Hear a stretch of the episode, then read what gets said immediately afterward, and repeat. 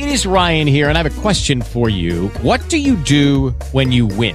Like, are you a fist pumper? A woohooer, a hand clapper, a high fiver. I kind of like the high five, but if you want to hone in on those winning moves, check out Chumba Casino. At ChumbaCasino.com, choose from hundreds of social casino style games for your chance to redeem serious cash prizes. There are new game releases weekly, plus free daily bonuses. So don't wait. Start having the most fun ever at ChumbaCasino.com. No purchase necessary. VGW Group. Void were prohibited by law. See terms and conditions. 18 plus. We got a Monday edition of VB in the middle on AM 680 WRKO, and just listening to that call, it makes me think of two things. One, goosebumps. That was one of the greatest World Series games I've ever seen. One of the wildest I've ever seen. It does harken me back to 1975. Those that are old enough, Game Six, Red Sox, Big Red Machine.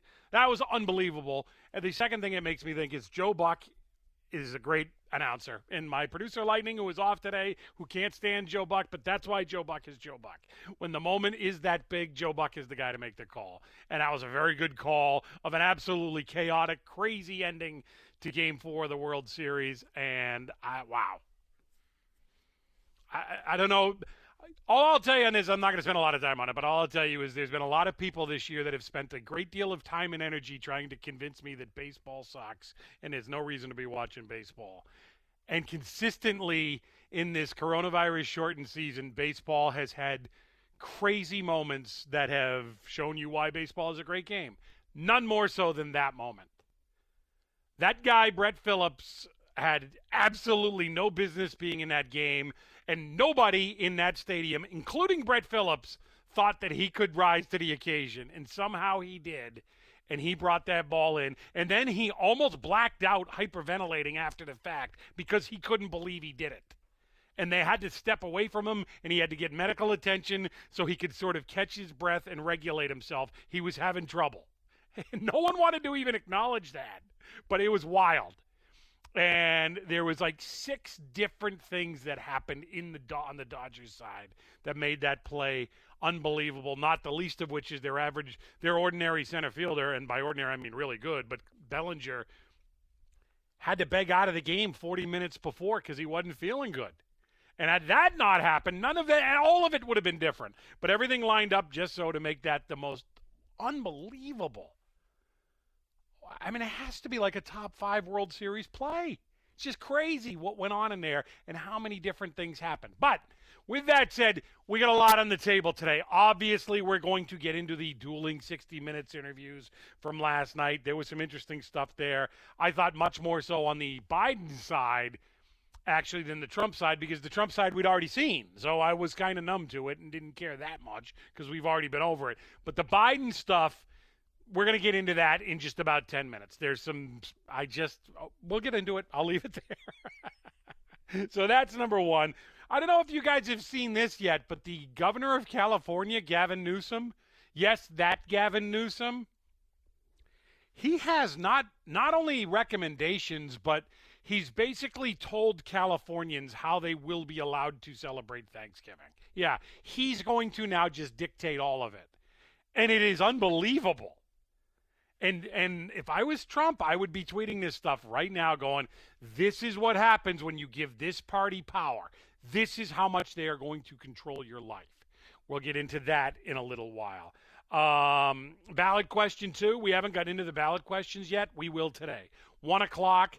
The leading proponent of no on two he will be joining us. We've reached out to the Yes on Two people, and I assume we're going to have them at some point this week, if not today. But we're going to get into ballot question two. That's the ranked choice question, obviously, and we're going to break that one down a little bit. Oh, and by the way, if you'd like to, feel free to enjoy my misery. The Atlanta Falcons lost in epic fashion yet again, and yes, I was watching it. Ah, God. Suck up Dave is back there, and Suck up. Were you watching the fo- uh, football in real time? And if so, were you watching Red Zone when the Atlanta Falcons game ended? Man, the first thing I thought of was Todd Gurley. He nailed it for the Rams, but oh man, he wasn't supposed to get into that end zone for the Falcons. And I'm like, that's that's the encapsulation of the Falcons, and I feel so bad for you. It's not even funny anymore. It isn't. I'm sitting there. So my long story on this, but if if you don't know what happened, the Atlanta Falcons were losing by one with a minute to go, but they're at the four yard line. Gurley goes through and then he tries to stop at the half yard line, but he, he thinks about it a second too late, and his momentum forces his body down on the goal line. Touchdown. They didn't want to score. But Gurley, he just couldn't stop himself because it's not because he didn't know better. He, it's his uniform did it, Dave. You realize this, right? You ever watch one of those horror movies where no matter what you do, the ghost is pulling you or the ghost is making you do something or there's this supernatural force and you you don't have control of yourself? That's what happened to Todd Gurley. It's the uniform. It says Atlanta Falcons on it. And so he didn't have a choice. He gave the best resistance he could, but there was this supernatural force that is the Atlanta Falcons losing ghost that pulled him into the end zone. Well, I mean, there's also another theory on who the kiss of death is, right? Whenever Arthur Blank, their owner, is on the sidelines, stuff like this just happens. You thought it was Dan Quinn, but maybe it's Arthur Blank. Why is he down there? Why? What is he doing? Oh, I'm down here to to celebrate our two and five or two and four record if that somehow happened. But whatever, he was there, and so we get the obligatory Arthur Blank hands on hips, stunned face when they end up losing. Here's what. So anyway, long and short of it is they were losing by one. They then score to take the lead, and they get the two, so they're up by six with a minute and two seconds left, I believe it was. That is obviously a minute and two seconds too long for the Atlanta Falcons, who then let Matthew Stafford drive down immediately. And with two seconds left, they're at like the six or eight yard line, whatever it is. Stafford drops back. They don't blitz him for some reason. Let's give him all the time in the world to find somebody. It didn't take long. His tight end wide open. Stafford slings one to him, touchdown, extra point good, even though they got an unsportsmanlike conduct on the touchdown that pushed the extra point back. They kick it through, and the Detroit Lions win by one over the Falcons on the last play of the game. On a game that the Falcons literally had all control of, and the only way they could lose is if they screwed it up, and they screwed it up because they're the, they're my team. They're the Atlanta Falcons, and you know how bad it is. The Atlanta Falcons did that against the Detroit Lions, the team that is known for losing these games. But the Atlanta Falcons bigfooted the Detroit Lions, and the Detroit Lions couldn't even blow it. When you go up against Atlanta, you can, in spite of yourself, you will somehow win. And that's what happened. The the other team that you want in those circumstances, they they they beat you. Or they beat us, my team. Because that's what my team does this year. Well, see, what Atlanta's doing is that they're really taking Arthur Blank's uh, business, Home Depot, to heart because whenever they come into the stadium, they're like, hey, other team, you can do it. We can help. That's I you know what I that's probably funny in another world, but right now no. This too world. soon, man. Too soon, and by too soon I mean all the way back to the Super Bowl. Too soon. It's just remarkable. And so what I ended up tweeting, and for those of you who don't follow me, VB the Wise on Twitter. Saturday night, I watched the end of that World Series game, and I thought, I actually said to my wife, I said, this is everything that is right about sports, and this is why sports are awesome.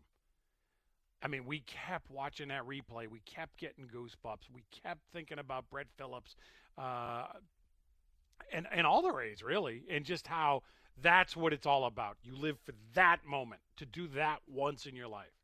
That's what sports is great about.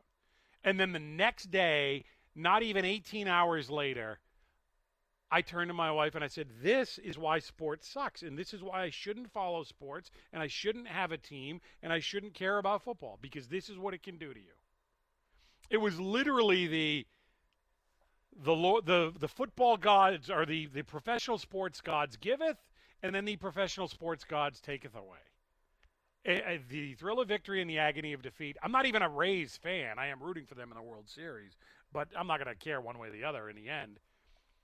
But that's all of it in a nutshell.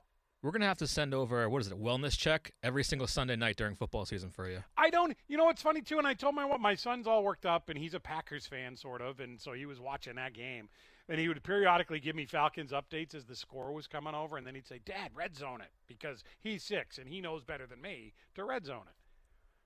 But I told my wife at the beginning, I'm like, I don't even. Obviously, I don't even care. The Falcons are done. They're out of it. But then they did what they do every week is they sucked me in because the game was tight, their defense was playing a little bit better, and uh, I'm like, all right, that might be a fun storyline that the replacement coach is immediately 2 and 0 and then it'll be just enough to drum up a little bit of interest in the Thursday night game. And they just, they just pulled me in. And then I saw it and the reason why it's so here's the long part of it, Dave, that you don't even know. My brother and my sister-in-law are his wife. They are professors at Penn State. The reason why that's significant is on Saturday night, Penn State did the exact same thing that the Falcons would do 24 hours later. They tried to not score to win a game. They were winning by one, and the guy couldn't stop himself, and he fell, and he scored, and they went up by eight. They then gave up a touchdown in the last play to Indiana, who then went for two, got it, went into overtime, and Indiana won. But I had just seen that happen because my brother teaches there, so I was watching the game and I saw Penn State do that. I'm like, wow, that's unbelievable. That sucks. Tough to be that guy. No one will ever do that again. I, what I, my wife and I conversation.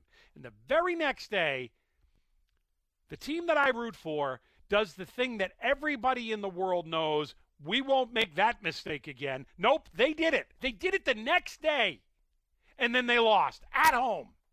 It is mind boggling how a team can be like the Atlanta Falcons are. And they are. And the, the other joke, Dave, since you're into joking about my misery, is that the Atlanta Falcons uniforms that they were wearing there, they're called the blended uniforms. They're red on top, but they slowly blend into the black everybody on Twitter was pointing out that that, that uniform best typifies them.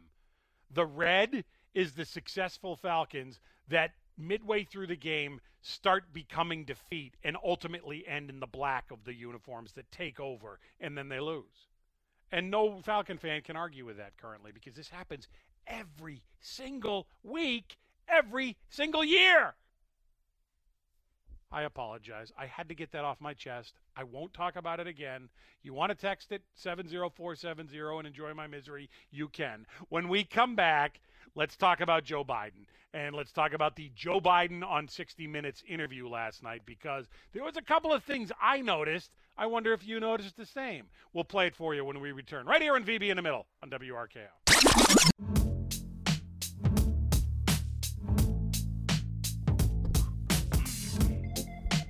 All right, let's talk about 60 Minutes last night. A, did you watch it? B, what did you make of it? Now, I'm going to focus on the Biden part of it, but if you want to talk about the Trump part, that's fine. We had seen that because Trump had leaked it and those clips were available, and we'd seen the walkout, etc. But I was curious to see what the Biden one was going to be and to see how he handled himself, etc., cetera, et cetera. And then Kamala was part of it as well there was a couple of things that I thought were of interest, and I don't think that I don't think what Joe is saying actually matches what he's trying to convey. Let's put it that way. And I think there are some things that he has missed. Let's start with this one, okay? E double is back there. A cut number one, E double. I this is Norah O'Donnell asking Joe Biden something that I would think would be fact for everybody. And I thought Biden's answer would have been, well, yeah, I'm sure they are, and who can blame them? Instead, he went a different way. Here's the key question of are they just voting for you because you're not Trump? With lucky landslots, you can get lucky just about anywhere. Dearly beloved, we are gathered here today to. Has anyone seen the bride and groom? Sorry, sorry, we're here. We were getting lucky in the limo and we lost track of time. No, Lucky Land Casino, with cash prizes that add up quicker than a guest registry. In that case, I pronounce you lucky. Play for free at LuckyLandSlots.com. Daily bonuses are waiting. No purchase necessary. Void where prohibited by law. 18 plus. Terms and conditions apply. See website for details. What kind of country we're going to be? Four more years of George. Uh, George, uh, he uh, going to find ourselves in a position where if uh, Trump gets elected, uh, we're going to be uh, we're going to be in a different world. I think I think someone back there wanted to just play that soundbite. So you know what? That's okay because that was Biden yesterday, not in 60 Minutes, but that was Biden forgetting Trump's name and calling him George twice. And I don't know what happened there. I really don't. There's been a there's been, was the interviewer's name George? It turns out it wasn't. Uh, he was in Georgia. I don't know why that would be in his brain, though, and why that would cause the malfunction. But you can see Jill muttering under her breath Trump because he can't remember the name, and then he finally gets it. But that was him referring to Trump as George, and the president, of course, tweeted out about that. There's an interesting sidebar to that. I'll get into it in a second. But let's go back to the 60 Minutes one, Edub, if you can. Cut one Biden being asked if they're only voting for Biden because he's not Trump. I'm trying to find this right now, and it's kind of the the uh, folder is not too organized. Isn't that how that works? Where is that suck up Dave when you need him? For goodness sakes, the, the darn guy puts it in there, and then he doesn't tell E Dub where it is. And isn't that something? so I'll just tell you in the meantime while we wait for it that Biden. The reason why I want to even get to this is that Biden said, "Well, I hope they're going to vote for me because of me." not because I'm not that guy. I hope they're going to vote for me because I'm me. And then he says, but the bottom line is, I don't think you could, in presidential elections, I don't think you've ever seen as stark a choice as there is between me and the other guy. The reason why I think that's an interesting soundbite, when we get it, we'll let you hear it, is that I think that one of the big mistakes. Biden may win, Biden may lose. Uh, who knows how this thing's going to turn out a week from tomorrow? VB, I do have it, but I, I think I think the Dems always I think they have overplayed their hand, and I think this cuts to the crux of it. All right, take a listen. There are a lot of people who are going to vote for you simply because you're not Donald Trump. Well, I hope there's going to be a lot of people vote for him because of who I am, but I think the contrast between Donald Trump and me is about as stark as it can get. I don't know why he wouldn't own that, first of all. They should. If for no other reason, they should vote for me for that reason. Biden should have said that, number one. Number two, I don't know if you've seen this. The New York Post endorsed Trump today, and everybody's dismissive of it because they're all really the New York Post endorsed Trump. Well, they didn't endorse him in 2016, for what it's worth. So, ironically, you know, we're being told to celebrate the Union Leader and that the Union Leaders endorsement of Biden is a huge wow because the what once was a conservative paper, although the idea that the Union Leaders, the paper that it was 100 years ago, was absurd, but whatever. But that's supposedly huge news that the Union Leader endorsed Biden and not Trump because you would think a, a historically conservative publication would endorse Trump. What no one seems to want to tell you is they didn't do it in 2016 either. They, invo- they uh, endorsed Gary Johnson then stupidly, and we all mocked him at the time. So somehow the Union Leader doing what they did in 2016 is news, but the New York Post doing what they didn't do in 2016 is not news. I, this is just the world we live in. If you hate Trump, that's how you go with it. But back to the Biden soundbite. I hope they vote for me because of me, but I just think in the end, you know, you can't have two candidates that present a starker choice. I, the New York Post endorsement of Trump is because Trump's not Biden.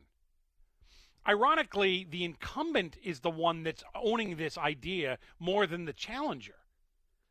Because the Democrats have overplayed their hand so much and they've gone so crazy far to the left that Trump is able to say, look, I'm the guy that I'm the only way you're stopping that, what they want to do. I'm the only way. And so the New York Post said, you've got to endorse him because you can't have all the crazy ideas that the Dems have been talking about. You can't vote for that.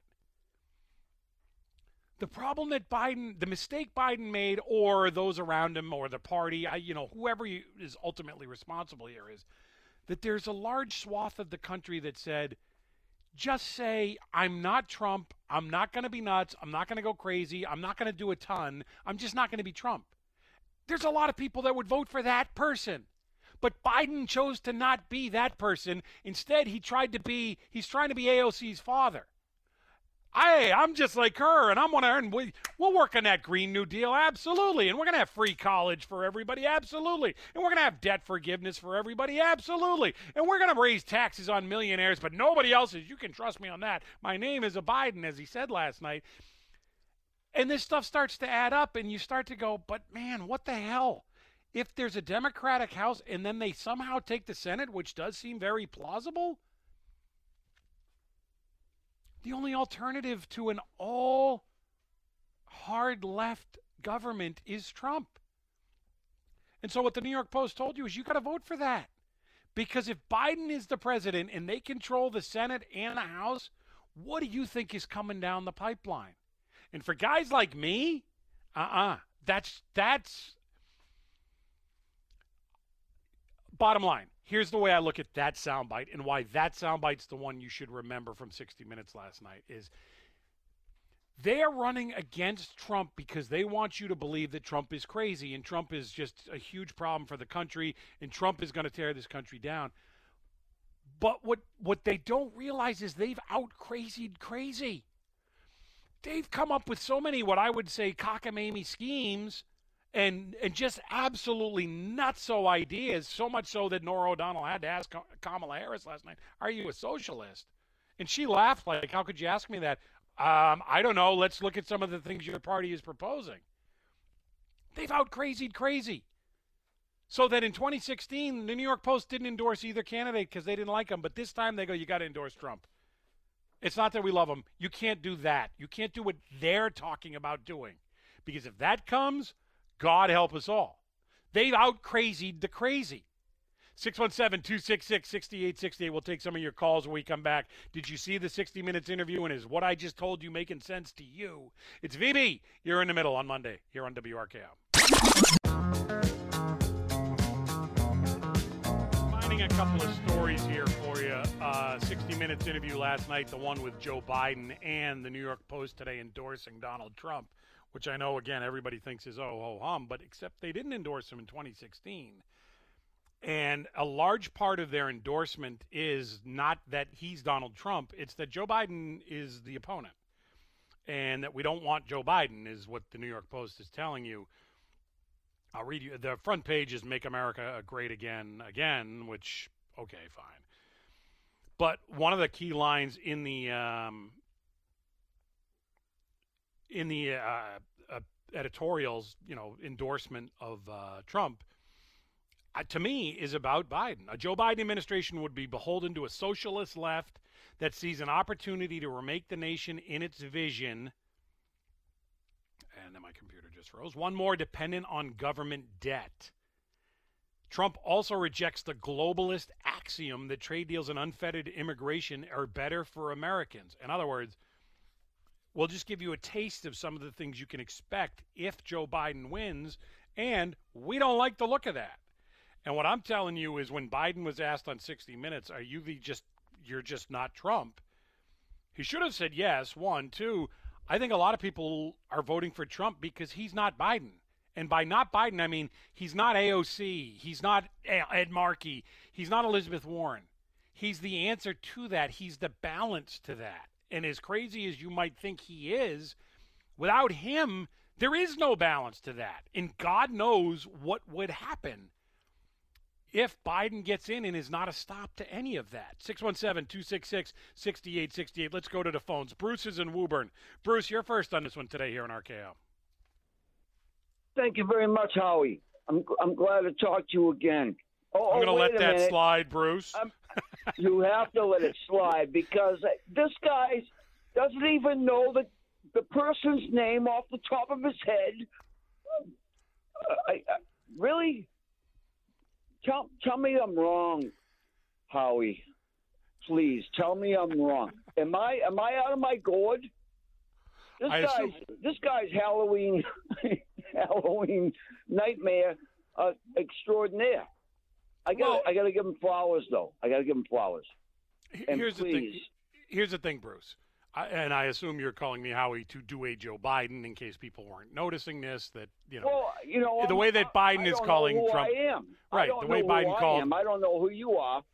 So, are you kidding me?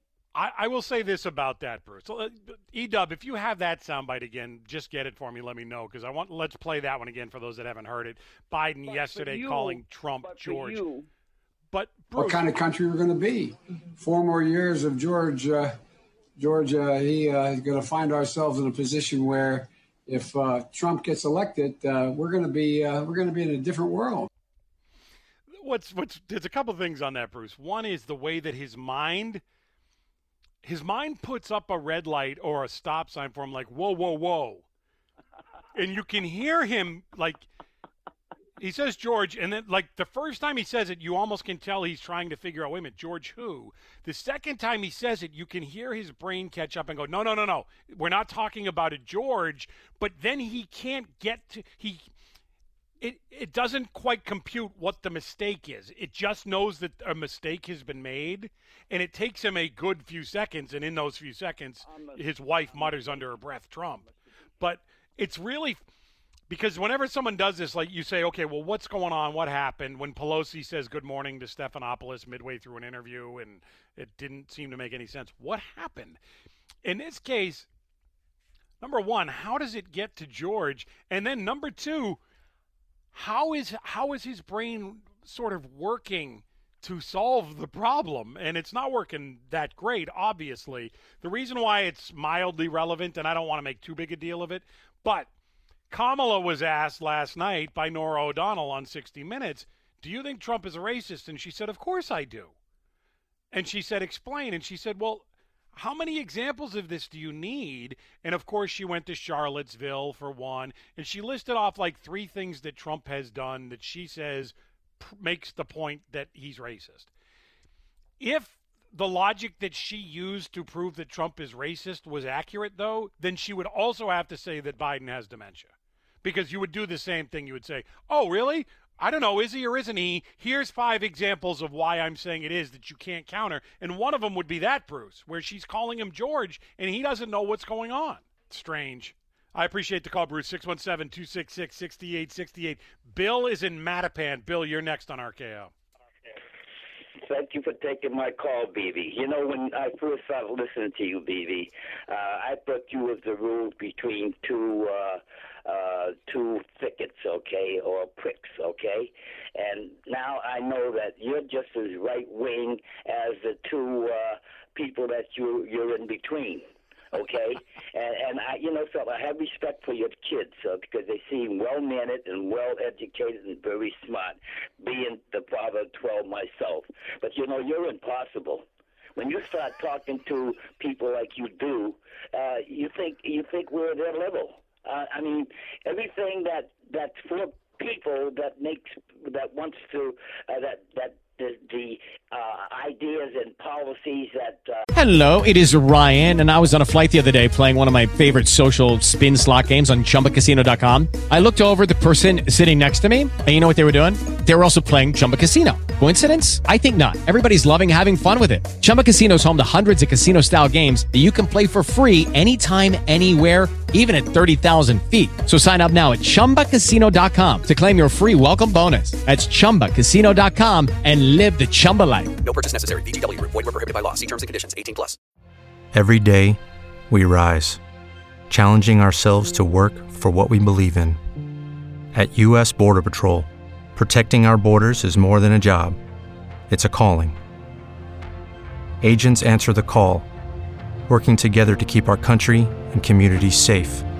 If you are ready for a new mission, join U.S. Border Patrol and go beyond. Learn more at cbp.gov/careers. Uh, uh, Mr. Biden will will introduce. You call us socialists. I mean, what's Yeah. wrong with you people? Because It's they- more they that they're want to- crazy and they make they're like Big Rock Candy Mountain as far as I'm concerned. They're not reality. It, it, it, this stuff can't be Bruce or Bill. He can't. We're going to get back into the Paris Accords. Why would we do that? Unless China's in it, what possible point is it? Even if China's in it, we know it's going to have very little effect anyway. But that's some sort of adamant thing. We got to get back in the in the Paris Accords. We're going to have free education for free college for people. And the way he's going to get free college is he's going to tax people over $400 million or $400,000. And everybody that's done any sort of cursory math on that says you're not only short, you're way short. That would never make sense. It would never work. But it's just all these vague, big rock candy mountain promises, Bill. It's not even about socialism. It's just about here, here, free for you, free for you. We'll take everything for you. We'll make all the decisions for you. So you have no responsibility and you have no worries in the world. And somehow you think that that's a good world that we would live in. That's a good society. It is not.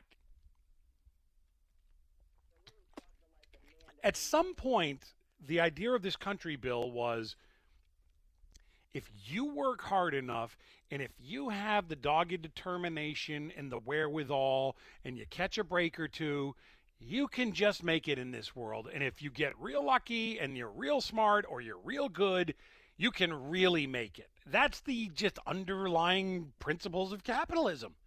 They want to take all of those away. They want to have you on your parents' health care until you're at least 26.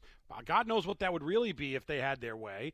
They want to make sure that you get free housing, that you get free college, that you don't. In some cases, they want you to just, we'll just give you money.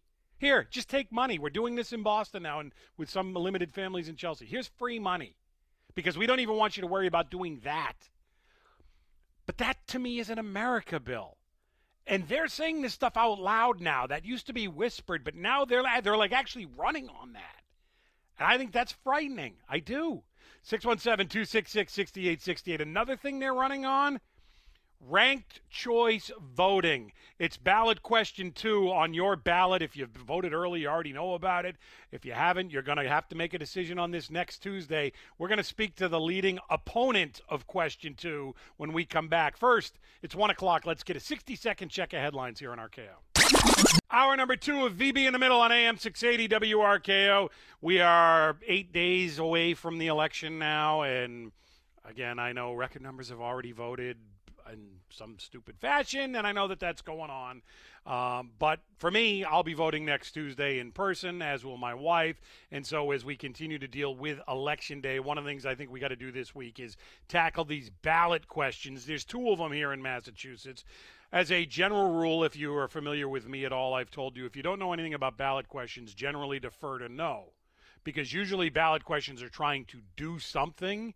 And if you don't know anything else, you don't want the government doing something. This year's a little trickier for me. It's because I'm a yes on one and I'm a no on two. It's it's question two that I want to talk about today, though. This would be ranked choice voting. Um, it has come to Massachusetts. There is a big push on to get this thing done. And there is an interesting column in the Globe of all places today. Matt Stout, really good job by him, tip of the hat. He has the, the headline Who are the out of state billionaires backing ranked choice voting in Massachusetts?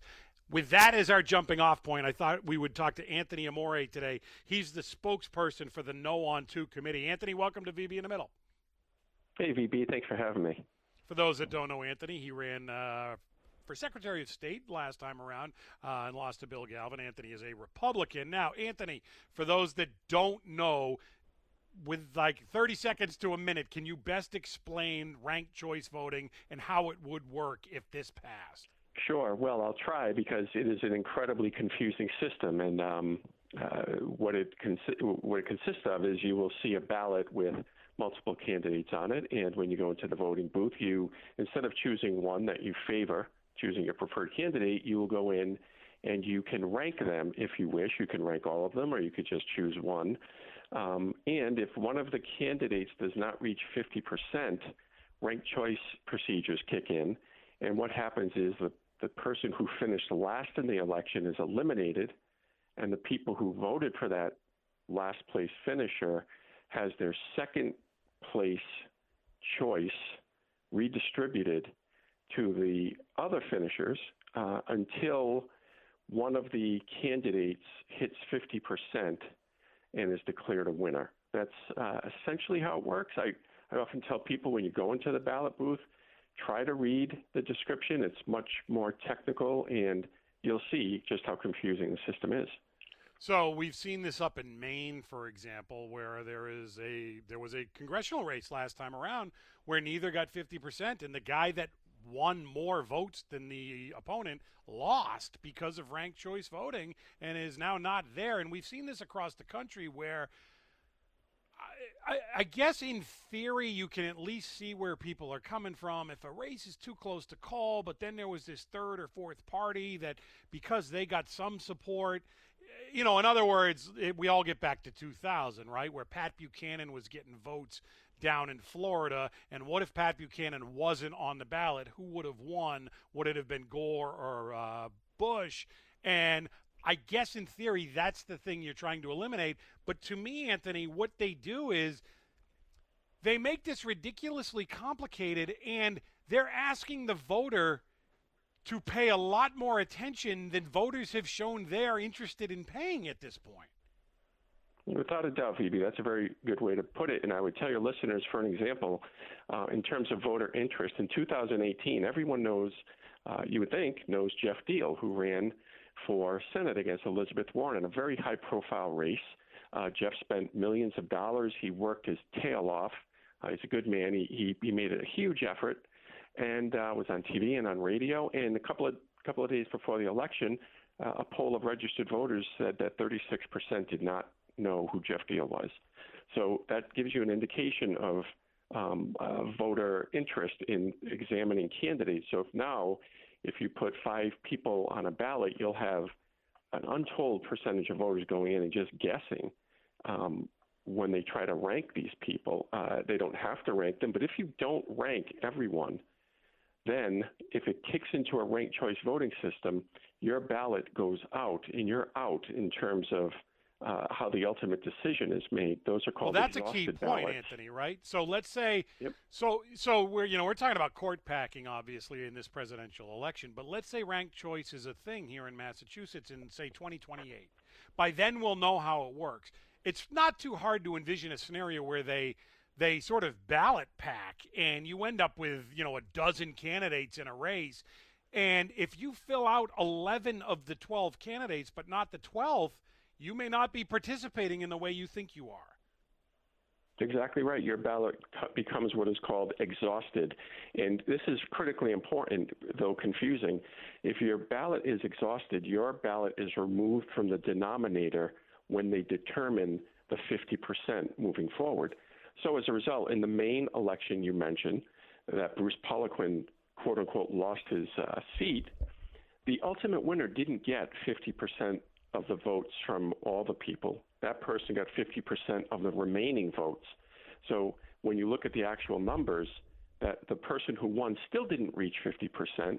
He, he got somewhere around 49 and 49.5% of the vote because all the exhausted ballots were kicked out. On top of that, VB, because the ballot is so confusing, wherever they have ranked choice voting, a large number of ballots are called what they call spoiled because they're filled out incorrectly. So, for instance, in Minneapolis, you saw 10% of the ballots kicked out of the system because of errors. So imagine it, one out of every 10 of your listeners will have their ballot thrown out because they made a mistake on it. It's just a bad system that a number of places passed and then repealed because it doesn't work. We're speaking to Anthony Amore. He's the spokesperson for the No on Two committee. Uh, and in the interest of honesty, I'll just tell you, I'm a big No on Two. One of the reasons why, Anthony, is I, I try to keep things as simple as possible. I think voting should be one of them. Why do I do that? Well, let's look at Pennsylvania, for example. Anybody ever heard of the phrase naked ballot? I never had. It was never a thing. Except this year, it has become a thing in Pennsylvania. Why? Because we're all of a sudden obsessed with early voting. So Pennsylvania made their system such that you had to fill out an envelope and put a ballot in the envelope, but then to protect the integrity of that ballot, you had to put that sealed envelope into another envelope and you had to mark that envelope correctly send it in, and if you did all of those things, your ballot would be counted. If you didn't do those things, your ballot is a naked ballot. And we know from Pennsylvania that the second they sent these things out, they started getting large numbers of what are called naked ballots. Why do I bring all of this up? One, because I like saying naked ballot, obviously. Two, what it shows you, Anthony, is that people as much as you would like to think that people are locked in like a laser and they're paying attention and they're taking notes and they know just what to do once they're told how to do it, they don't and they can't and they're not. And there's no better, easier proof than what's going on in Pennsylvania right now. You're exactly right. And the proponents of ranked choice voting will say, you know, voters in Massachusetts are very sophisticated. They can do this. And my response to that is, I, I'm not saying they're not sophisticated, but people in Massachusetts have busy lives. They get a lot of things going on. They needn't learn a new voting system now.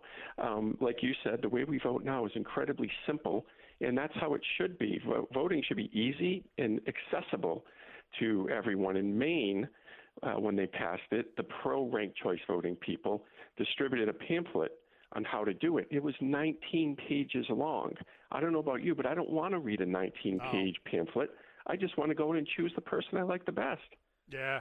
I, there's a yard sign that I like, or the guy's got a policy position that I like, or the woman's new and fresh, and I'm all for it. Like whatever your reason, I don't care. You could be as locked in on policy, or you just might like the the way the person carries himself. Like I think Trump got a lot of votes that way back in 16. Fine. But the idea that we now need to know everything about everybody and we're going to go in there with this notepad or this cheat sheet and we're going to know to put a 1 here and a 7 there or a red sticker here or however you're going to do it. Man, people can't even get their names on the line. People don't even know whether to put an X in the circle or fill in the circle. We remember there was a uh, I don't know if you remember this case Anthony, but there was a state rep race out in Worcester where the thing was decided by four people. So it got to a recount. And what they realized was that several people in that election had circled the circle. They didn't fill it in Right. or they didn't put an X. And they weren't sure what that meant and whether those ballots could count or not. If you've got someone circling a circle, do you honestly think they can be ranking the candidates in order of preference? And then once they do rank them, in Maine, it took eight days to get the election results because of the computer system you need to, to count these votes. And then if you do a hand recount, it's that much more complicated. And, on top of all this, I'm so glad you mentioned Matt Stout's article today because he's given this great reportage. And um, you see that over $9 million has come in from out of state to get this on the ballot. That's the reason people are voting on this. Billionaires from outside Massachusetts spent $340,000 to get 200,000 signatures. So people who aren't Massachusetts citizens are determining what Massachusetts citizens will vote on in order to change the way we vote. And you have to wonder why are outside billionaires trying to determine how elections happen in Massachusetts? It's troublesome. And also, I mean, are billionaires good now? We like. It is Ryan here, and I have a question for you. What do you do when you win? Like, are you a fist pumper? A woohooer, a hand clapper, a high fiver. I kind of like the high five, but if you want to hone in on those winning moves, check out Chumba Casino. At ChumbaCasino.com, choose from hundreds of social casino style games for your chance to redeem serious cash prizes. There are new game releases weekly, plus free daily bonuses. So don't wait. Start having the most fun ever at ChumbaCasino.com. No purchase necessary. VGW Group. Void were prohibited by law. See terms and conditions. 18 plus. Pulling up to Mickey D's just for drinks? Oh, yeah, that's me. Nothing extra, just perfection and a straw. Coming in hot for the coldest cups on the block. Because there are drinks, then there are drinks from McDonald's. Mix things up with any size lemonade or sweet tea for $1.49. Perfect with our classic fries. Price and participation may vary, cannot be combined with any other offer. Ba da ba ba ba. Billionaires now if we're on the left what's what how does it work we just pick and choose when billionaires are the great satan and when they actually are doing some good what what's the rule on that Oh, well, that's the way it works now. I mean, billionaires are bad unless they think the right way, like Tom Steyer or Michael Bloomberg. Then they're then they're a okay. But Bill Gates, right? So you have to look into what the motivations are. People that are are making such an effort to change the way we vote in Massachusetts. I, I've always said, look, I'm open to change. If the thing that you're replacing is broken, absolutely. If the thing that you're bringing is better than the current thing, absolutely. But if the thing you're bringing is way more complicated, doesn't really make sense, and at best just muddies the waters, at worst just absolutely makes this a cockamamie convoluted thing. Why would we do that thing? And to me, that's what this looks like. This this ranked choice voting. Well, the pro side will say two reasons. Number one, ranked choice voting will help break the duopoly of Democrats and Republicans. And that's, in theory, what it would do. In practice, it never has anywhere ever. No third party has ever risen because of ranked choice voting. No third party candidate has ever risen because of ranked choice voting. The second thing they say it'll do is ensure that the winner always gets over 50%. In fact, a study uh, from the Maine Policy Institute showed in over 90 elections, 61% still did not get 50% of the election. So even in the best case scenario, VB, the system doesn't provide or produce what its proponents say it will. It's a failure, and that's why it was repealed in Aspen, Colorado, Ann Arbor, Michigan, uh, Burlington, Vermont, the most liberal of places, the state of North Carolina. It doesn't work. Anthony, is there a website if people want to find out more about this issue? There is VB. The website is rankedchoiceisnochoice.com. rankedchoiceisnochoice.com. Anthony Amore, spokesman for the spokesperson for the No One Two committee. I appreciate the time and uh, keep getting the word out. Thanks so much, VB. Appreciate it. 617 266 6868. Let's take some calls on this when we come back. Where do you stand on ranked choice voting? I'd love to speak to somebody who who thinks yes, let's do this, and I'd love to have sort of the argument on it. But where do you stand on question 2 on the November 3rd ballot? In favor of, opposed to, not sure yet on ranked choice voting. Let's kick it around when we return. 617 266 6868. It's VB, and you're in the middle on WRKO.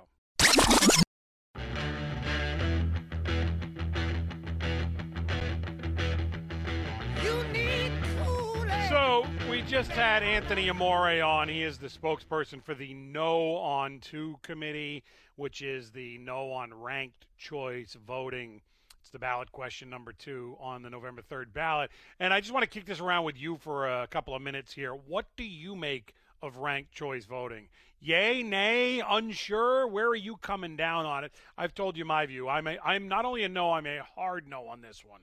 Not even a question, but I know people in my life who think absolutely they would. And the presidential elections, one of them, They're like, I wish there was some other people on that ballot. So, and in some states there is. Kanye's on the ballot in some states. Um, but because they don't really love either of these two, and they would be happy to not have it be where I just have to vote for them, et cetera, et cetera.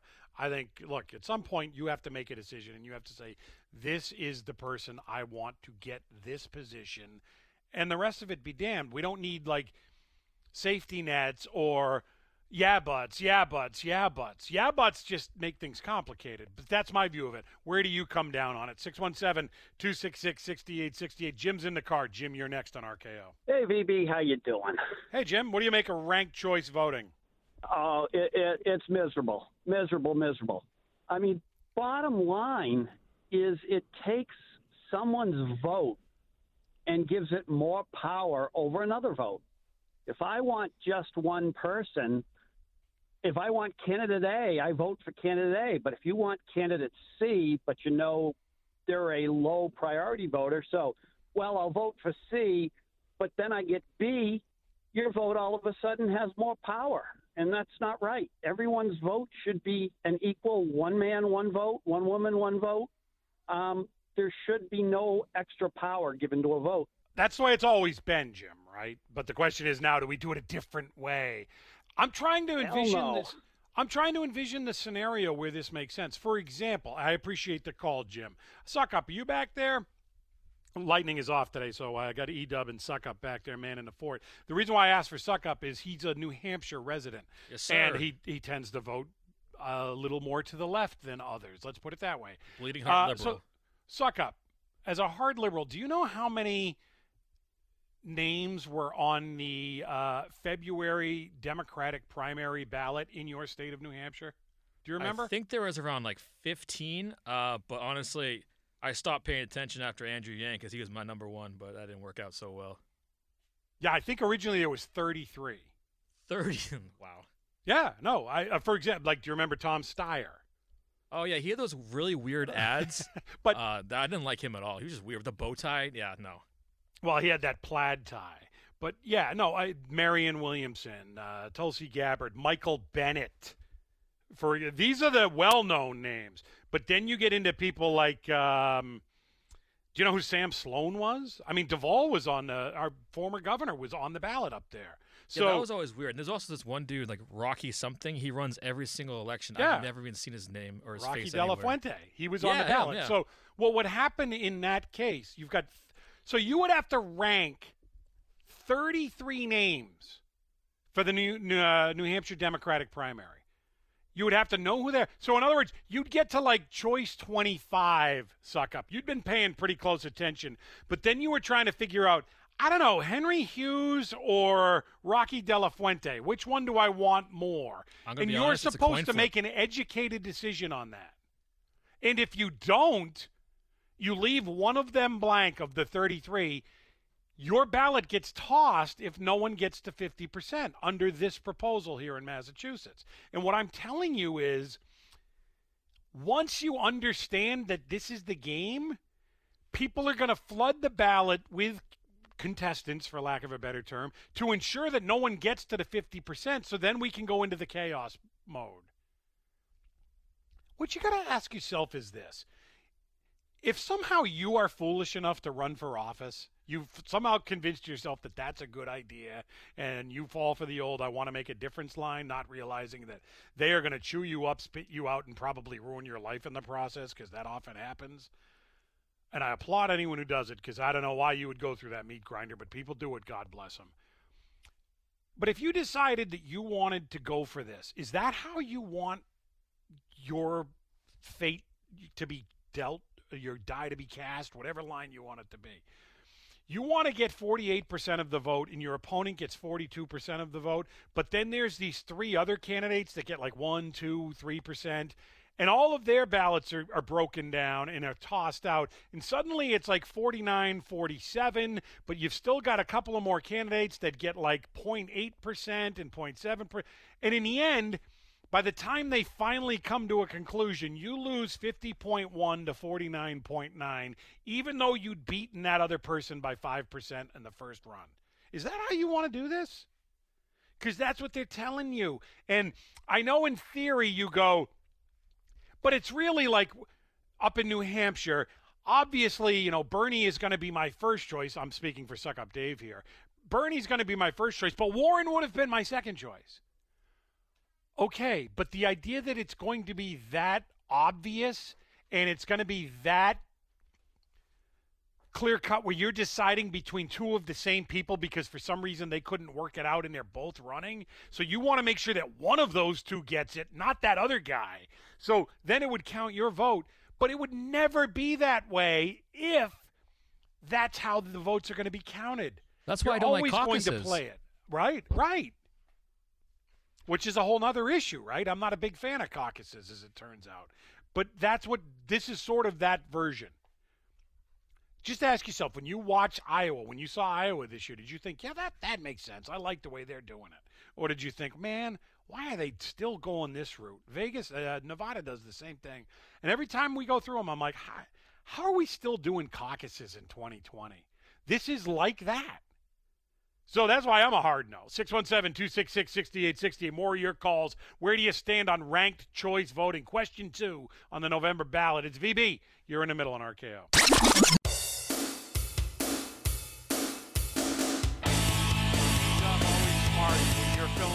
Lightning as he is today. Go to the Cinderella. That keeps the host happy. it just does. Now, we're talking about ranked choice voting, and we'll take more of your calls in just a second. I just want to alert you that story in the news there about the uh, ballot box that was set on fire in Boston. I'm going to talk about that coming up because that story represents everything about America in 2020 and a knee jerk reaction without knowing any facts to anything and then telling us exactly what's happened even though you can't possibly know anything about it and then when the story the facts come out and they don't fit what you say you then just keep saying what you were saying anyway that's the first problem with it the second problem that story has now resulted in hard consequences. The Secretary of State has apparently made some determinations on how we are to proceed going forward. And they're nuts. It's absurd. One of them is just an absolute head scratcher. We'll get into it in just a few minutes. First, some more calls on ranked choice voting. It's question two on the ballot. Where do you stand on it? Yes, no, not quite sure. If you're not sure, I'd love to talk to you because I want to help sway you one way or the other, at least get you the information you need. Let's go back to the phones. Rich is in the truck. Rich, you're next on RKO. Hey, VB. Hey, Rich. I uh, when I first heard this ranked choice voting thing, I I right away said this is just another way to complicate the vote and try to steal, you know, the vote away from somebody else because why else, you know? So you could just, in other words, you could just flood whatever race the race is about, you could just flood that with your own people to siphon off votes, and then hope, you know, mathematically in the end that you get rid of the other person or your your candidate wins. It's, and then when I heard you mention one of your uh, callers mentioned that, um, or the guy who was speaking to at the beginning said they put out a 19-page pamphlet.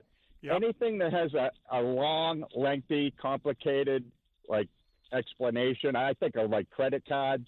Anything that has a long, it's, it's all meant to trick you. So why don't you just vote, and whoever wins that vote with the highest number, you win, and just leave well enough alone. I understand, you know, the electoral votes. That's because you can't have like one state that has, you know, a bigger population have all the control. That's why we have the electoral college. But as far as you know, regular, you know, local elections and stuff, just give the vote to the, uh, you know, to the winner and leave it at that. I'm an absolute no. In other words. I appreciate the call, that. Rich. And yeah, that's what. Yeah. Well, well, what you got to do here is you got to say, okay, let's say we're starting from scratch and we're trying to determine right now. I don't know what just happened. Here. It sounded like an airplane just went through Rich's truck. Let's I, get. Let's. I, have a breatho- I have a breathalyzer in my truck. Sorry. that explains it. All right, Rich, I'm going to Yeah. say thank you for the call, and I'm going to bid you adieu lest we get to that breathalyzer again. Uh, in the meantime, I will tell you, it's like we're starting from scratch and we're trying to figure out how we're going to do elections going forward. On the one hand, you could do it where whoever gets the most votes wins. On the other hand, you could do whoever. It is Ryan here, and I have a question for you. What do you do when you win? Like, are you a fist pumper? A woohooer, a hand clapper, a high fiver. I kind of like the high five, but if you want to hone in on those winning moves, check out Chumba Casino. At ChumbaCasino.com, choose from hundreds of social casino style games for your chance to redeem serious cash prizes. There are new game releases weekly, plus free daily bonuses. So don't wait. Start having the most fun ever at ChumbaCasino.com. No purchase necessary. VGW Group. Void were prohibited by law. See terms and conditions. 18 plus. whoever gets the most votes wins, but we're going to put in some weird rules that, or we're going to put in some rules. I don't want to skew it too much. We're going to put in some rules that unless you get a certain amount of the votes, other rules then kick in that can directly affect the number of votes that you get, but also that your opponent gets. And it can increase them such that you could have been winning and then you can be losing, or you could be losing and you could be winning. Now, just on its face, which one of those makes sense to you? Look, 30 people want to run for an office. 30 people run for office. Whoever gets the most votes wins. That's one way to do it. Or 30 people run for office, but if no one gets a certain amount of votes, we start one by one kicking off the person that finished last and counting the the second most important person on those ballots if they were marked accordingly. If they weren't, we throw them out, period. And suddenly the voter totals get smaller and smaller as we go along, the overall macro while the micro increase. Has anybody not been paying attention to what's going on in the world right now where no one knows what the hell's going on. No one knows who's doing what. No one has information. One thing that social media has done, you would think with more information at your hands, you would get smarter. Does anybody think we're getting smarter? So while we're not getting smarter, we're going to ask more of the average voter. We can't ask them to show up on the day of an election because, nah, they're just too busy. So we're going to let them vote a month in advance. But also, while they're voting a month in advance, we're going to ask them to consider multiple, and in some cases, dozens of candidates, and to have informed opinions of all of those people, and then fill out the ballot accordingly, much to our specifications, or else the ballot will get tossed. How can those two make sense together? They can't. And that's why you got to be concerned about it that they're just trying to pull a fast one on you. Let's just stick to what works, which is that the guy that guy, woman or no gender, whatever, that gets the most votes, they win the election. Marie's in Boston. Marie, you're next on RKO. I saw this on TV this morning. I have the book, but I, I didn't read it yet. But when I saw Elizabeth Warren that she was for it, say yes, then I'm voting no. I think it's pretty simple, right? I think uh, there's a That's all, that's all people have to see. Who's saying yes? Then you vote no. That's always a good policy, Marie. and it's especially to people that you don't agree with. I think Deval Patrick's for this. I think Bill Weld is for yeah, this. Yeah, yeah. I mean, it's it- all it's all the RINOs that are for it, and I'm not. I I, I am voting no. Like I say, I have the book, but I didn't read it yet. And when I saw that this morning, I said, oh. When I saw her, I said, no, it's the no vote. I, that's it's it. so funny you said that, Marie. There's a story out today that apparently progressives are pushing Biden to not only consider, but to absolutely say that Elizabeth Warren, of all people, will be his Secretary of the Treasury should he win Right, the yes. presidency. Mhm. You've you've heard Mhm. this. What I my it. thought was exact. I like I'm, I had you in my mind, Marie. I just didn't know it was you specifically at the time. The second I saw that story, I thought to myself, are these people that foolish that they are stupid that they don't realize that that might affect more votes the other way than the way they think? In other words, Marie might be sitting there going, I don't know what I think here because they're both crazy and I don't like either one of them. But now I'm going to consider Warren as the Treasury Secretary. That might push her over the edge to go the other way. Why would they say this out loud? I don't know. I mean, it's very. It's. I'm telling you, it's very, very scary today. Very, very, very, very scary. Very scary. If people don't pay attention, it's very, very scary. Marie, I like appreciate Uh, the call. and stay stay informed. And by informed, I mean you don't need to get all the information on your side. You just need to know what the other side's doing. Because again, that is a really good policy. What are they doing? Okay, I'll go the other way because that has served her well throughout time, her time. She knows what they're doing and she doesn't like it. So if they're telling you this is a good idea, then no, she's not real interested. 617 266 6868. A few more calls on this ranked choice voting, yay or nay. We haven't gotten any yays yet. If you're in favor of it, I'd love to hear from you. And then I got to talk about that ballot situation, that ballot box situation outside of the BPL over the weekend, because that story's got some issues. We'll, we'll do all that when we return. It's VB, you're in the middle on RKO. One of my favorite rejoins. I'd like Lightning is off today. I'd like to think she's somewhere enjoying some tutti frutti ice cream, even though I don't know that she's ever had tutti frutti ice cream. But that caller trying to stick her was just it was just classic. So we're talking about ranked choice voting. There's a story in the today's Boston Globe that billionaires from out of state. Uh, one is Rupert Murdoch's daughter, actually. Another is this guy from Texas, Houston to be specific. They're pouring. They have already poured 9.8 million, almost 10 million dollars into Massachusetts to try and get ballot question number two, ranked choice voting, passed here in the Commonwealth to make that law. I'm asking you, where do you stand on it? I'm a hard no, by the way, for what it's worth. 617 266 6868. Let's go back to the phones. Jerry is in the car. Jerry, you're next on RKO. Hey, VB, I stand with you. I'm a hard no. And it's hard not to kind of repeat ourselves because, you know, there's really only limited space you can talk about this thing. But two things. First of all, this is absolutely a, a uh, an end around for the Electoral College. That is the motivation behind this uh, to eventually flood an election so that the Republicans, who are a smaller number of people, end up having a harder time. Second of all, one of the arguments they use is if you see in the commercial is did you ever have a vote and hold your nose? That you know that kind of argument? Yep. If this passes the reasons why your votes can now be discounted or or set aside or not counted not only do the uh, rules that presently exist like signature doesn't match or um, an improperly filled out ballot not only do they stay on top of that now you've got the ranked choice choice voting math that comes into it. So if this passes, the the opportunity for your vote to not be counted increases exponentially. So ultimately, it takes your voice away from the voting process, which is what they're trying to tell you. The entire purpose of this initiative is to do is to give you more voice. This Jerry, is a classic example of liberals telling you you're something when they themselves are.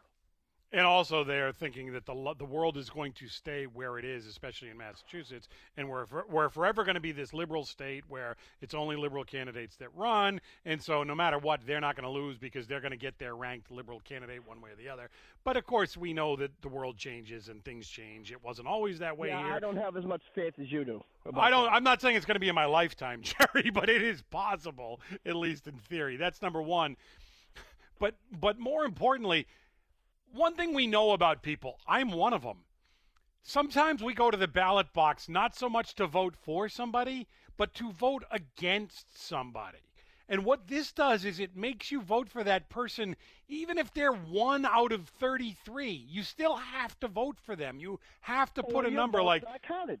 yeah, and I don't otherwise exactly. Otherwise, so in other words, let's say for me, I have always I would never vote for Hillary Clinton under any circumstances. It's just a thing. I I don't like her, can't stand her actually, and I, I just refuse. I will not vote for her. Under ranked choice voting, if I don't put a number or a mark next to her, if the fir- my first choice doesn't get 50%, they then go to this Your ranked choice, and my ballot's ballot gone. Expires. Yeah, it's It gone right then. It- So now I have to vote for her. di- the reasons to discount your vote are increased uh, exponentially. And before, I don't want to take up any more of your time. I just want to get this in before I get off the off the phone. I understand your job comes with certain necessities, and one is to stay involved in social media. But I want to chastise you for staying on Twitter. After what they've done with the New York Post story, we need people to stand up to Twitter and say, if you behave like that, there are going to be consequences. And one of those consequences is I'm taking myself off your platform. I understand lots of people will be disappointed, but until more people push back against Twitter for their behavior, they're going to keep doing it. Jerry, I actually debate Twitter. It's not so much that story, although I don't like what they did there, obviously. Um, and they're still doing it, by the way. As far as I know, the New York Post, like the New York Post, endorsed Trump today, but they can't tweet that out because their Twitter page No. is still locked, which is Yep, crazy. It's going to be locked till after the election. But I, Twitter is just too damn nasty. It's just, it's not It's a healthy. cesspool. Uh, so I, I, have been considering how I want to use and work with Twitter going forward. But for now, I just try and limit the amount of uh, people that I follow and the amount of things that I allow myself to get worked up about on Twitter. It's not because that thing is such a cesspool. It's un. It's just ridiculous, and it will suck you down, and it will choke you every time you let it. It's it's so gross, but it does have an upside still. So, and again, with my kids, I'll give you an example, Jerry. One of the sites I follow is Presidential Trivia. Why? Because periodically they have some weird random fact of one of our presidents that I can use for educational purposes with my kids and myself for that matter. But I can point out something to them. And I, I was doing this yesterday, as a matter of fact, with them. And every so often, and there's a couple of baseball sites I show my son too, because he's getting into this stuff now and he wants to know about the old school players. Dad, is that old school? Yeah, that's Mickey Mantle, son. And so we do that thing. That's how that's where I try to use it. The rest of it, man, is just gross. It's every time I go on Twitter, I feel like I got to shower again because it is so gross. it really is. I'm You know it. I'm here to support you, VB, if you make that decision. I appreciate it, Jerry. I'm I'm trying to rank choice Twitter in my mind and whether I want to after six ballots whether I want to still can continue to use it or not. I haven't decided yet. Thanks, Jerry. I appreciate the call. Russ is in Boston. Russ, you're next here in RKO. Ranked choice voting, Russ. VB, no on ranked choice voting. The goal is to push fringe environment Nazi and globalist candidates. It's very easy for me. I know the left wing useful idiots in my neighborhood, and they have yes on two. So I know vote no on two. But I must bring up question one. Question one, okay, is being falsely advertised by the no on one.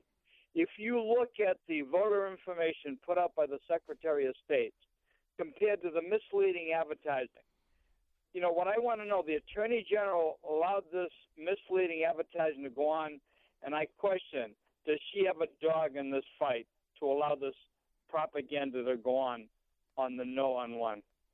We'll get into one later in the week. I, I there That one, now you're going to sidetrack me a little bit, Russ, but only for a minute because that's all the time I got. So I appreciate the call, Russ. But I'll just tell you this on question one.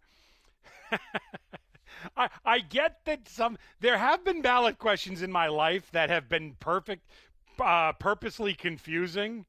There was a I, I forget the year it was now, but there was a gay marriage ballot question, which actually flipped the voting. If you were if you were for it, you were supposed to vote no. And it was all sorts of complicated, but they had done the analytics on it and they, they determined that the outcome they wanted was actually yes. And so the way you had to get there was to have people vote no. And it was a strange thing.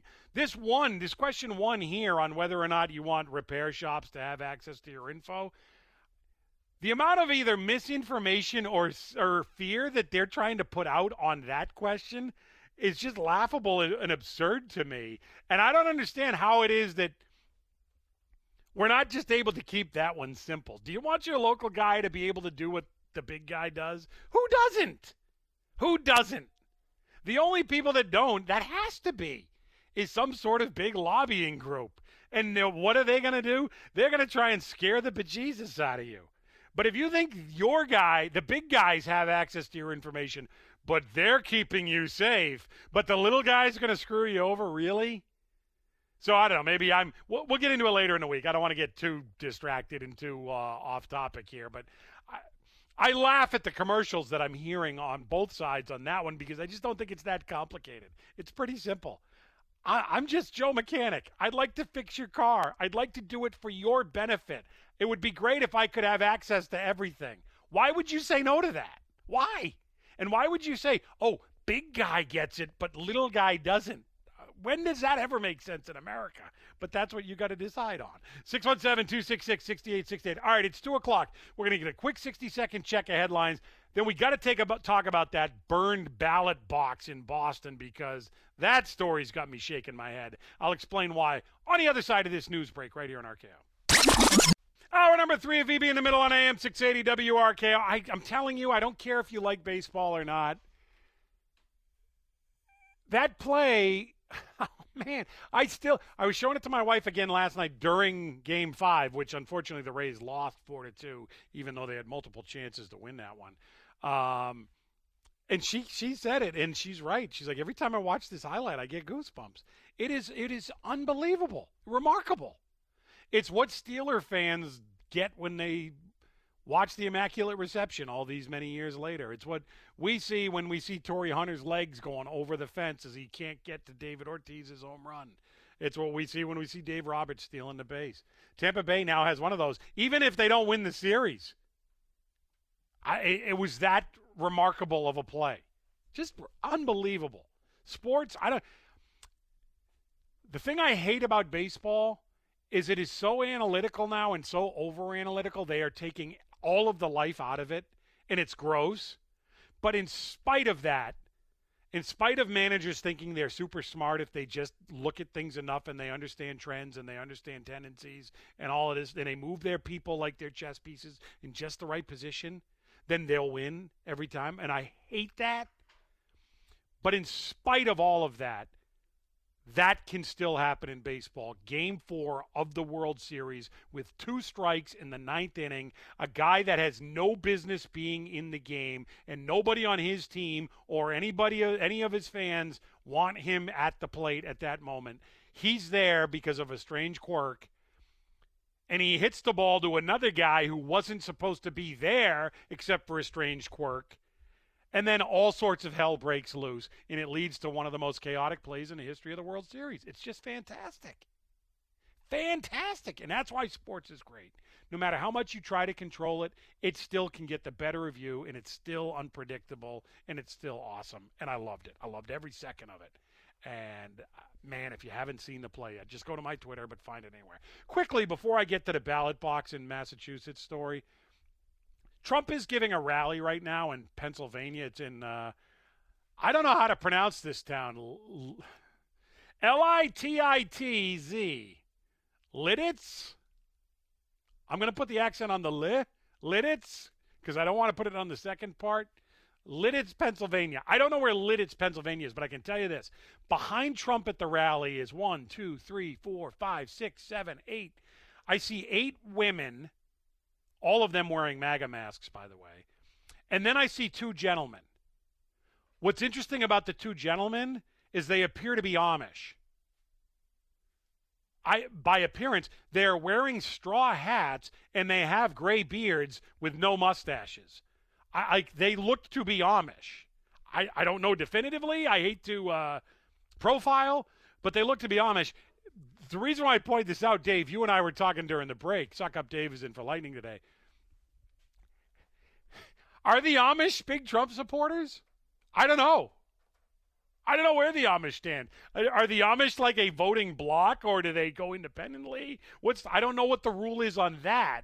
Well, I mean, Trump's got to secure their vote because who know who else knows how to build something, build something quick and sturdy than the Amish. and they believe in walls too. So. yeah.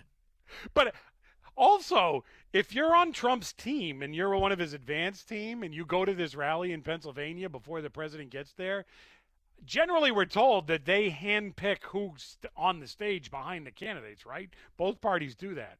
Do you put the two Amish guys behind them?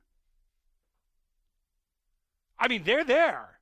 You can't not miss them. You can't. If you went tighter, you would have no crowd. It would just be Trump. So they're there in their straw hats. Although, and I don't want to say fake news here at Suck Up, but did you notice what I noticed? At least the guy in the front, he appears to be wearing earbuds. See? See when oh he turns? Gosh, yeah, he's turning.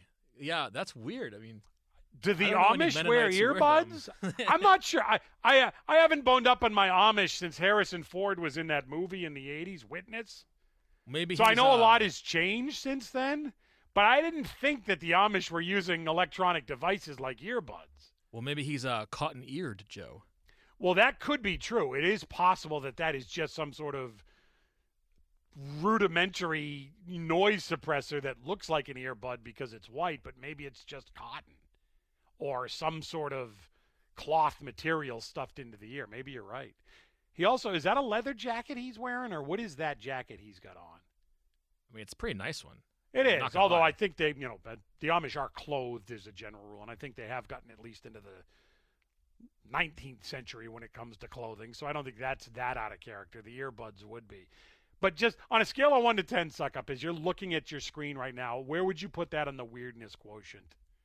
I mean, coupled with the Amish with a potential earpiece in the middle of a sea of women in uh, uh, Pennsylvania, that's pretty high up there. I would say it's a seven out of ten right there. The only thing I wish they had on those guys is I, I don't know their story, but I wish that guy was wearing a "Keep the Amish Great" shirt, something like that. and when he goes back to Amish country, is there a is there a portion of Amish country that like hates him and is throwing stuff at him as he comes back in, or what's the rule? How does this go? I mean, they're not going to find out until like 2022 that he was on TV. Is he for early voting, the Amish guy? I doubt it. I assume they're not, but who knows? All right, anyway, that's a little sidetrack for you. So here's the story of the day for me because this represents everything that's just nutty and nonsensical. There was a uh, situation that happened over the weekend in Boston. There is a ballot drop box that is out. It's right in front of the entrance to the Boston Public Library. So if you're an early voter, one of the places you can put your ballot is right here. Put it in the top, close the thing, you're good to go. Well, it's early Sunday morning, and by early Sunday morning, I mean 4 a.m. Sunday morning. That ballot box caught on fire from the inside. It's a metal box, but it was burning on the inside. And what happened was somebody walked up to that box and apparently, allegedly, dropped something that was already on fire into the ballot box, thereby damaging several of the ballots beyond recognition and damaging a whole bunch of other ones that apparently could be salvaged. But the, the long and short of it is this person apparently tried to burn the contents of the ballot box. The story has spread, you'll pardon a pun, like wildfire. Why? Because, as the Boston Globe headline on this story says, Boston ballot box set on fire, officials say, in quote, disgrace to democracy, end quote. So this comes from a couple of places, but uh, Galvin apparently contacted the U.S. Attorney Andrew Lelling's office. Lelling then put out two pictures. I don't know how somebody would do this and not think that this would be caught on camera right in front of the BPL, but it was caught on camera. And so they got two semi grainy stills of the person. One's from behind, and you can see in his left hand something that's burning, and the other is a profile pic of the guy that gives you a sort of sense of what he might look like. And then in the column, Galvin and Marty Walsh are both quoted, although it's unclear who used that exact line, but here's from the Globe. In a joint statement, Mayor Marty Walsh and Secretary of State Bill Galvin called the fire nine days before Election Day, quote, a disgrace to dem- democracy, a disrespect to the voters fulfilling their civic duty, and a crime. End quote. So this story is spread all over the country, and people are talking about voter suppression. This is what the right does to keep people's votes from being counted, and this is how dirty this thing's going on, even up in Boston. My thought the second I heard this story uh, late yesterday was this cannot be what they're trying to have us believe it is. And having worked in downtown Boston for a long time, I turned to my wife and I said, Dollars to donuts. I bet this is either a homeless guy or a guy with serious mental issues. And this has nothing to do with voter suppression or destroying early ballots. It has to do with somebody that's just got issues. I still don't know that for a fact. We don't know it. All we know is now they have gotten somebody. They've made an arrest in this case. The the person arrested, I won't use the name, but the person arrested was known to police and was in the area at that time when they got him. Make of that what you want, but there's nothing yet that says this was anything other than somebody who was a little bit off, either looking to just cause gen- generic destruction or to make some sort of weird statement that makes no statement other than that you need to get some help. Here's how I knew that was the case. Suck up, E dub, you and your car. If you wanted to affect the outcome of an election, would you destroy a drop uh, a ballot box drop in in Boston or in Massachusetts? How would that serve any purpose? Every election in Massachusetts, the outcome's already been determined, right? What what the only questions you could affect would be the ballot questions. Question 2 seems to be kind of close, and I think question 1's a little bit close too. But all the congressional races, the presidential race, that stuff's already, we know how that's going to go. I mean, Biden has won the state. He's going to win at 65 35, if not greater. I know a lot of you say that's not true, VB. You don't know. I do. Biden wins Massachusetts. It's not even close. You could set all the ballot boxes on fire you want. You're never going to affect that. Massachusetts will go for Biden as they go for Democratic candidates every time. And it's not even close. So, what sense, if somebody was doing this as a real, like, conspiracy, like I'm trying to affect something, this would be the dumbest place possible to do it. Also, we know, or I know, because I spent an awful lot of time down in that area, there's a lot of homeless people there. And you know what homeless people do? They do weird things at four in the morning. When did this happen? Oh, that's right, four in the morning. Again, I don't know the the suspect, the person they have in question. I don't know his story. It is a he, by the way. I don't know his story. I don't know much about him, but I'm just telling you, this is not some part of a national conspiracy to try and affect the outcome of the election. And if it was, that tells you even more that there's something wrong with a person if they think they're going to affect it based on doing something silly like this in Boston. But here's the long and short of it this is Secretary of State Bill Galvin talking about what he. It is Ryan here, and I have a question for you. What do you do when you win? Like, are you a fist pumper? A woohooer, a hand clapper, a high fiver. I kind of like the high five, but if you want to hone in on those winning moves, check out Chumba Casino. At ChumbaCasino.com, choose from hundreds of social casino style games for your chance to redeem serious cash prizes. There are new game releases weekly, plus free daily bonuses. So don't wait. Start having the most fun ever at ChumbaCasino.com. No purchase necessary. VGW Group. Void were prohibited by law. See terms and conditions. 18 plus. He's going to do as a result of this having happened. Take a listen. If necessary, as we go down the stretch in this election and they need have police officers there, that's what they need to do. We'll deal with the compensation issues later. We don't need police officers at ballot drop boxes. Do you know how expensive that would get? Are you going to do it 24 7? Are you going to do it just at night? Are you going to do it just on the weekend? Do you know how expensive that would get? Do you know what a detail cop makes an hour? That's number one. But that's not all Galvin's doing. I, Galvin knows full well what this was. So why would we be making any decisions? And yet, this just came out a couple of minutes ago. Bill Galvin says that, according to Sharman Sacchetti of uh, Channel 5 here in Boston, Galvin is set to issue a directive to cities and towns calling for ballot boxes to be emptied and closed for Halloween night. Uh, this is crazy. This is just nuts. First of all, I still don't. We still haven't heard from Marty Walsh yet in Boston as to whether they're going to have trick or treating or not. My guess is they aren't. But you know what? They're not going to have in Boston. They're not going to have any Halloween parties because they've already been told no Halloween parties, and they'll get fined if they do. Well, if you can't be out doing Halloween, why are we shutting down the ballot boxes on Halloween night? Who's going to go do damage to them? But this is where we are in 2020 now. No trick or treating, no Halloween. Stay out of Salem on the one hand. On the other hand, yeah, also, we're going to lock down ballot boxes for early voting because some weirdo set a thing on fire Sunday morning at 4 a.m. for God knows why. But now we're going to have formal directives to uh, not only just Boston, by the way, Galvin runs the state in terms of elections. We're going to do it to all cities and towns. So my city, which has no people setting fire to anything at four in the morning, in theory, now have to lock down our ballot drop box because this guy set the one in front of the BPL on fire. Welcome to Massachusetts, people.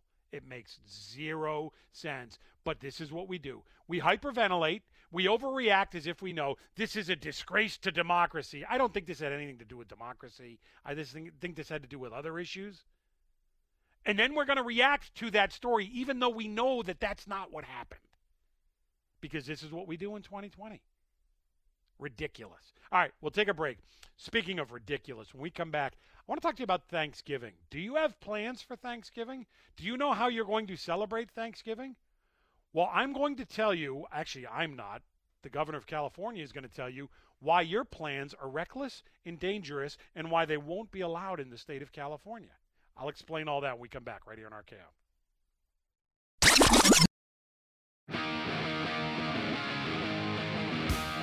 So here's a question for you.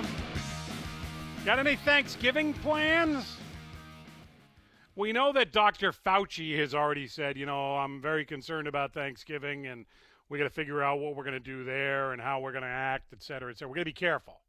And he doesn't want these huge family celebrations because he thinks they could be a problem. Have you guys seen what Gavin Newsom, the governor of California, has announced for Californians and how they are to be celebrating Thanksgiving? Uh, Just consider whatever your plans are and think about if they would fit the guidance, quote unquote, the guidance in California. Now, remember, this is a place that had told people that if they are caught having a gathering of more than 10 people at their house, the water could be shut off at their house. And so now this is what the California governor is putting out for guidance on Thanksgiving. Are you sitting down for this? You should be if you aren't. Grab a seat.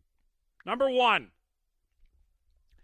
Thanksgiving celebrations, which, by the way, what is a Thanksgiving celebration? It's usually dinner, right? Lunch, dinner, whatever time you eat. It's just a gigantic feed. Well, you know where you'll be doing that in California? Outside. Thanksgiving celebrations must be held outside, all caps. I don't know if you know this here in Massachusetts. Uh, this Friday, the day before Halloween, there's a chance of snow. That's in October. And yet, we're told in late November we are to have our big Thanksgiving feast outside if we want to have it. That's number one. Number two, guests at your Thanksgiving feast may use the indoor bathroom if the bathroom is sanitized. Hold on, Uncle Frank. Let me go in there. I got to wipe everything down again because Aunt Susie was just in there 10 minutes ago. Boy, that sounds like fun. And by the way, guests may use the indoor bathroom if it's sanitized. Do you have an outdoor bathroom? I mean, I have woods. Am I telling Uncle Frank to go get make some room for some pumpkin pie in the woods? Gets worse. Masks are to be worn at all times except while eating. So, in other words, as you're at the tables, and you'll get to that in a second, masks got to be on. Even though you're outside, masks got to be on. Singing is strongly discouraged. Suck up. You're going to be able to pass on that annual Thanksgiving singing ritual? I mean, with all the famous Thanksgiving songs, I don't know if I can, you know those Thanksgiving carols that y'all love to sing? What what the hell? And then here's the kicker for you. You are to have no more than two hours together, a maximum of two hours with your guests celebrating Thanksgiving. So, right off the bat, you decide you want to watch one of the Thanksgiving football games? Nope, I'm sorry. You can only watch a half because you're only to be together for two hours. Never mind eating and however long that takes you and whatever you do with Thanksgiving dinner or whatever. Two well, hours eating maximum. might take a little while with another rule. What if we rotate though? What if we like go from table to table? Does that reset the clock or do we is it still a running deal? Because apparently Six feet is mandated in all directions between all tables and or otherwise seated areas. So there must be six feet between them, and then while at the table, there must be six feet between you and your guest. Even though you're outside, and even though you know these guys, and even though neither of you have tested positive, this is how you are to celebrate. Sounds like a party, doesn't it, in California? Here's here's the kicker for you in the end. What what just happened in LA? Didn't they just have celebrations because the Lakers won the NBA finals? What's going to happen probably maybe tomorrow night, maybe Wednesday night? Chances are pretty good that the Dodgers are going to win the World Series. And you know what's going to happen? People are going to flood the streets in LA, just like they did when the Lakers won the finals. And yet, there's not going to be any guidance, there's not going to be any rules, and there's not going to be any crackdowns on people celebrating that. But if you try to celebrate Thanksgiving, they're coming for you. If you try to have an indoor Thanksgiving celebration, you're out of whack with California and they're going to be mad at you. And if your guests use your indoor bathroom and it's not sanitized, oh, you'll be answering to the governor of California. If I was Trump, I would be tweeting this so fast and I would be using it on our, his stump speeches for the rest of the week. This, this is what happens when the hard left gets in power. They start controlling every aspect of your life, all the way down to they will tell you how to celebrate Thanksgiving. They will tell you what you're thankful for, and they'll tell you how you're going to do that. Is that what you want? That's what I would be saying if I was Trump, because that is so easy to understand and for people to say, yeah, no, I'm good on that. Thank you. I don't need Gavin Newsom to tell me what Thanksgiving's all about. I live 20 minutes from Plymouth, for God's sakes. But this is going on. 617 266 6868. It is remarkable, mind boggling, and yet it's also 2020. All right, let's take a quick break. When we come back, Suck Up Dave has an interesting little story that I saw over the weekend. It's going to get me to ask you if you had it to do all over again, what's the one thing you'd do differently? I'll explain when we come back right here on VB in the Middle on RKO.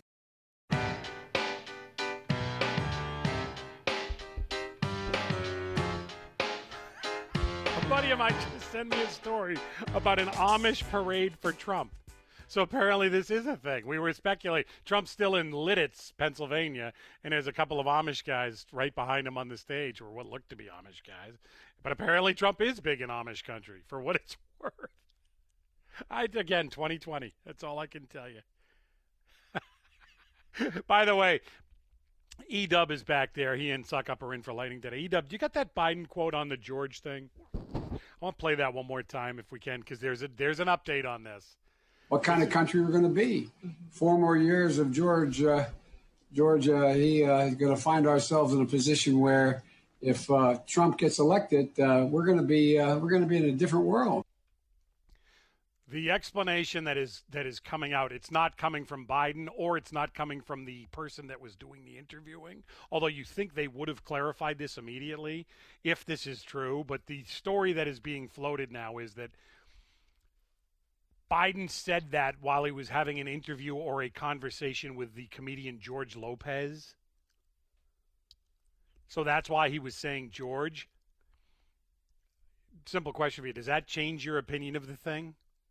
I mean, for me, it changes it a little, but it's still always been about what I told you it was at the beginning, which is I'm much more interested in how we all have brain farts. I mean, that happens all the time. And we all, you know, lock in on something and say, I had one yesterday where my wife said, I think you meant because I was talking about somebody I had talked to 10 minutes before on the phone. But it's about how your mind tries to catch up to it. And you can hear Biden's just totally he's like running up against a brick wall as he's trying to figure out why he's got the wrong name. That's the part that gets me in the thing, not that he said the name George or that he was he was talking he thinks he's running against George W. Bush. No, it's not that. It's that he got locked on a brain freeze and he could he was having trouble getting himself out of it until his wife, who clearly has been here many times with him, she just whispers it and she whispers it so softly you can't hear it. You can only sort of see her lips move when you watch the clip. So again, supposedly he was talking to George Lopez for what it's worth. If that changes your view of the soundbite in any way, shape, or form, I just uh, share that with you. Suck up. I want to talk to you quickly because uh, you tweeted something. You don't tweet that much, anyways, but you tweeted something this weekend. I think this was a first because it got my attention, and I said, that's actually kind of interesting. What was it that you tweeted and why? Uh, I had tweeted that uh, in response to one of my friends that uh, one of my biggest regrets was that I uh, never worked in New Zealand because I'd applied for a work visa in 2019 and I never went there because, uh, you know, for reasons, it's family reasons, I didn't want to leave them alone. And I would have preferred to be in New Zealand for 2020 because uh, they don't have any more COVID cases and I don't like this virus too much. But what I noticed about that tweet was that you actually had applied for a work visa and gotten it. You you were ready to go. Did you have a job already lined up in New Zealand, or were you just like, I'm just picking New Zealand because? Uh, I did not have a job lined up. However, um, I was looking into some of the most needed jobs, and one of it was radio, and the other one was strangely enough was baristas. I word baristas, and I am both uh, proficient in radio and you know the mixing of coffee really well. So I was like, oh, I could fit in right well, easily enough. So, scale of one to ten, how close were you to going to New Zealand? Uh, to the point where I had saved up the uh, two thousand dollars that you were needed to actually prove that you could afford it um, by not buying anything for like the last eight months. So, I would say uh, I was about to tell my actually my parents don't even know this. I was about to tell With the Lucky Land slots, you can get lucky just about anywhere.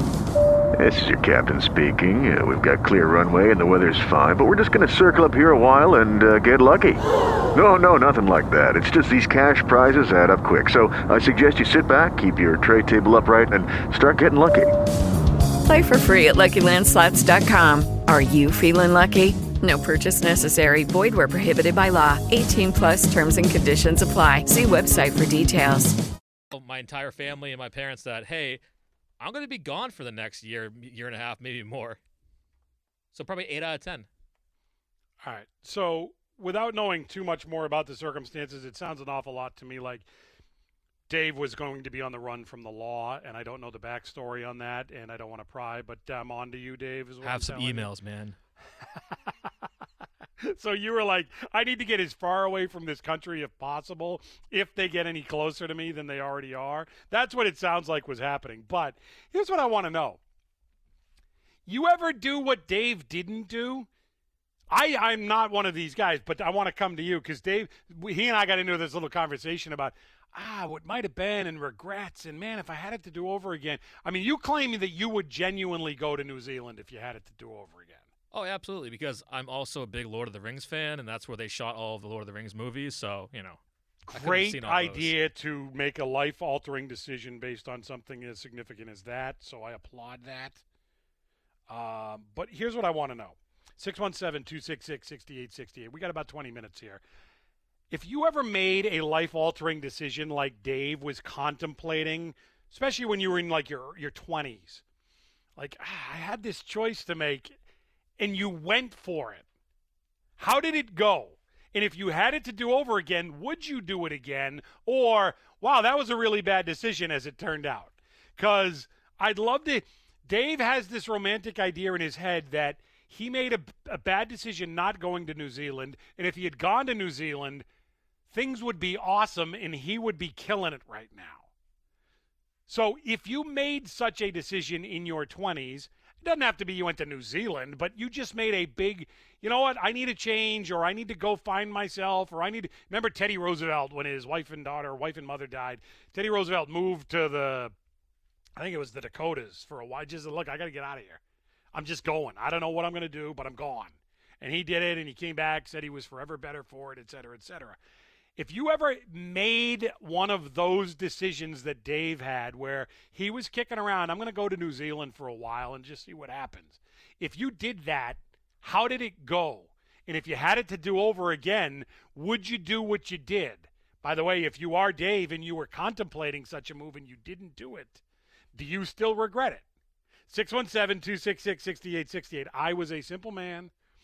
I was born in Massachusetts. I've always liked being in Massachusetts, and I never really contemplated, yeah, you know what? I got to go find out what life is like in the deep south, or I got to go work on a crab boat in Alaska. Although I do have friends that did that, by the way.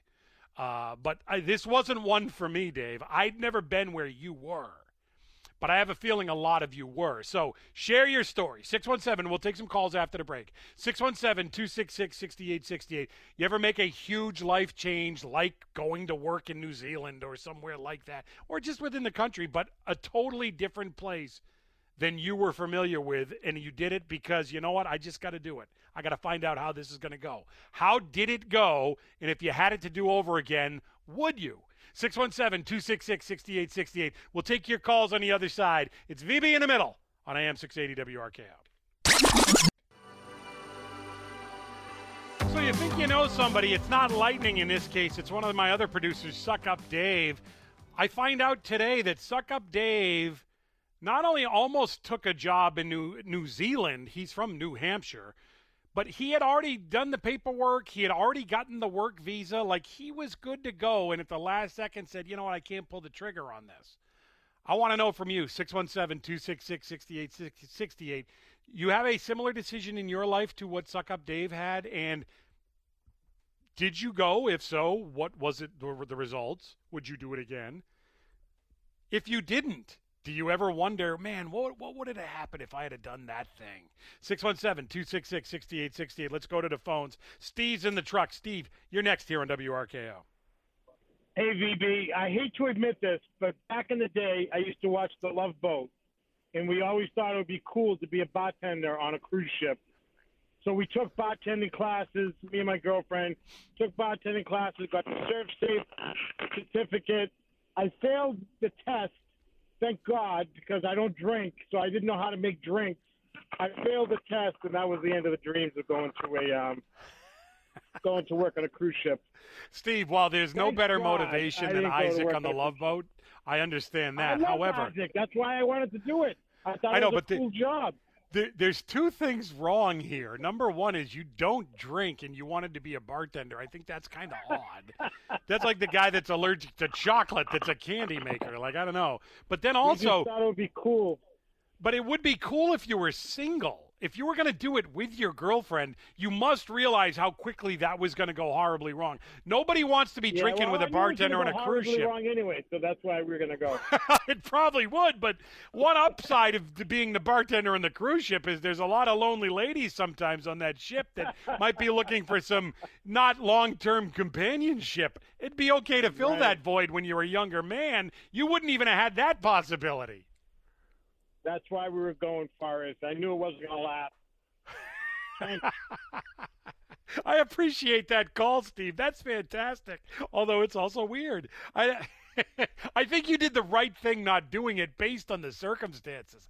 I think otherwise any guy would or any woman depending on motivation would love to have Oh, remember that year I did the bartending on a cruise ship thing? that could be funny.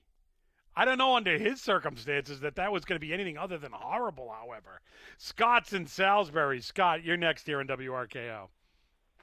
Hey, how, how you doing? Great, great show. Uh, you brought me back. You brought me back many years. In uh, 1979, I, uh, I, we, my wife and I were engaged, and, we, and I, and I kept telling her uh, parents, uh, we're going to get married and we're going to move down south to find our fame and fortune, and they just kind of brushed it off. She had never been uh, away from her house uh, at all. So we got married, got some money. We packed up the Horizon. You know those hatchback Horizons with. Uh, we packed everything we owned up there. Had some money from uh, from the wedding, and we camped all the way down to uh, Louisiana. We didn't have a job. She didn't have a job. I didn't have a job.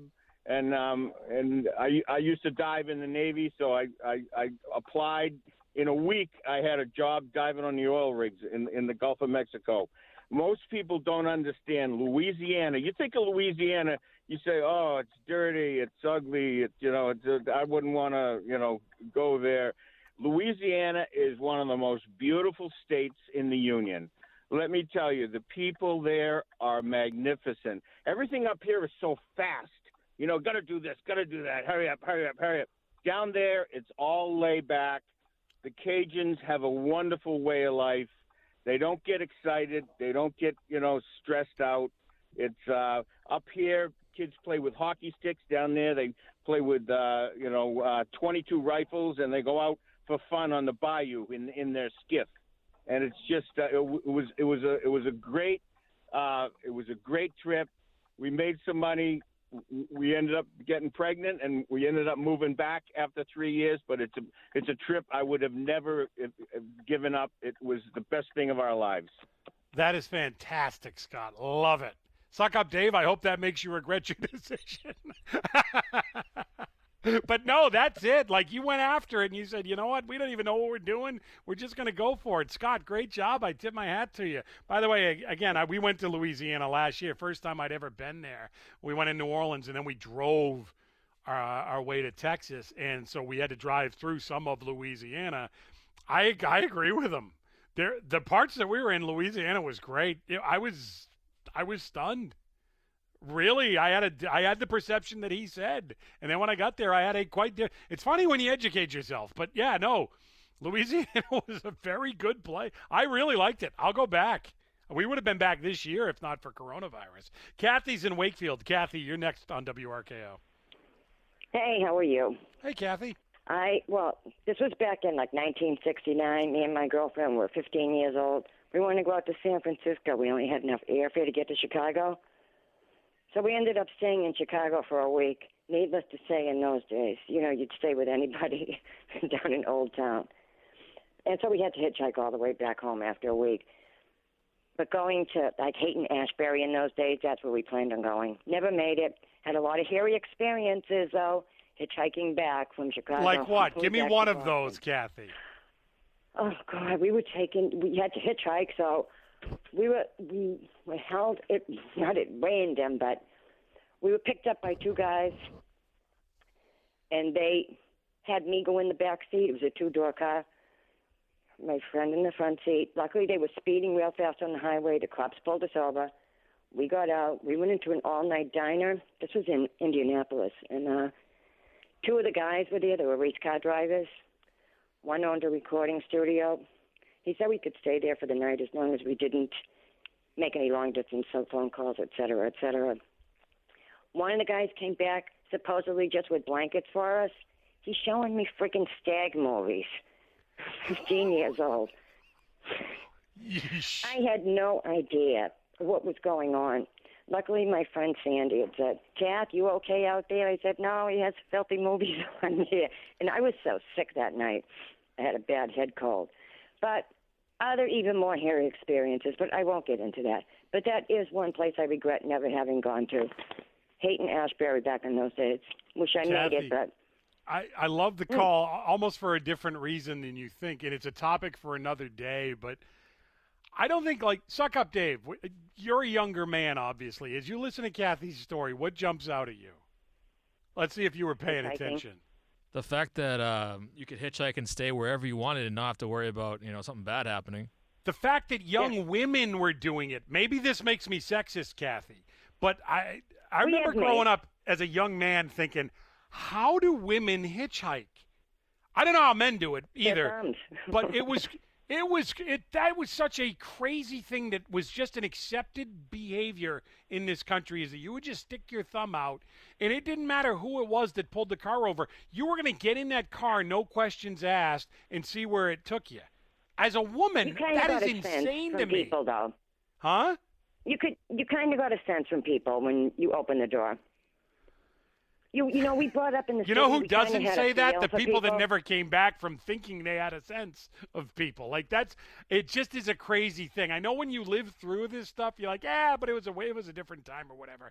I, as a father of two young daughters, I could never imagine either approving or not going ballistic upon hearing that my daughter stuck her thumb out on a highway under any circumstances. No way. Yeah, we had Mace. We were fine. we made Mace. it. They had stag movies in blankets. I mean, come I, I on. know, I know, but we got through it. Brought up in the city, grew up in Dorchester. We know, you know, what was going on in life. Uh, uh, Kathy, I appreciate. I think a lot the of the call. girls that get in trouble are from outer suburban places. That may be, but I it just it's a, the whole hitchhiking lifestyle and that, that whole world and that whole idea that ah no it's cool man it, wherever I end up is where I'm going to be and some cool stranger's going to do it and he's going to have a story and we're going to get to know each other for that ride and it's going to be awesome. No thanks. And that's me as a guy, a larger guy saying that. I can't imagine a woman ever thinking, this is a good idea. I'm just going to let some stranger. And by the way, as she could tell you, suck up, you know who always pulled over for the, the young women? Always guys. Guys in their 30s. Always. It was never some church going, school teaching mom that pulled over to give her a ride. With Lucky Land slots, you can get lucky just about anywhere. Dearly beloved, we are gathered here today to. Has anyone seen the bride and groom? Sorry, sorry, we're here. We were getting lucky in the limo and we lost track of time. No, Lucky Land Casino, with cash prizes that add up quicker than a guest registry. In that case, I pronounce you lucky. Play for free at LuckyLandSlots.com. Daily bonuses are waiting. No purchase necessary. Void where prohibited by law. 18 plus. Terms and conditions apply. See website for details.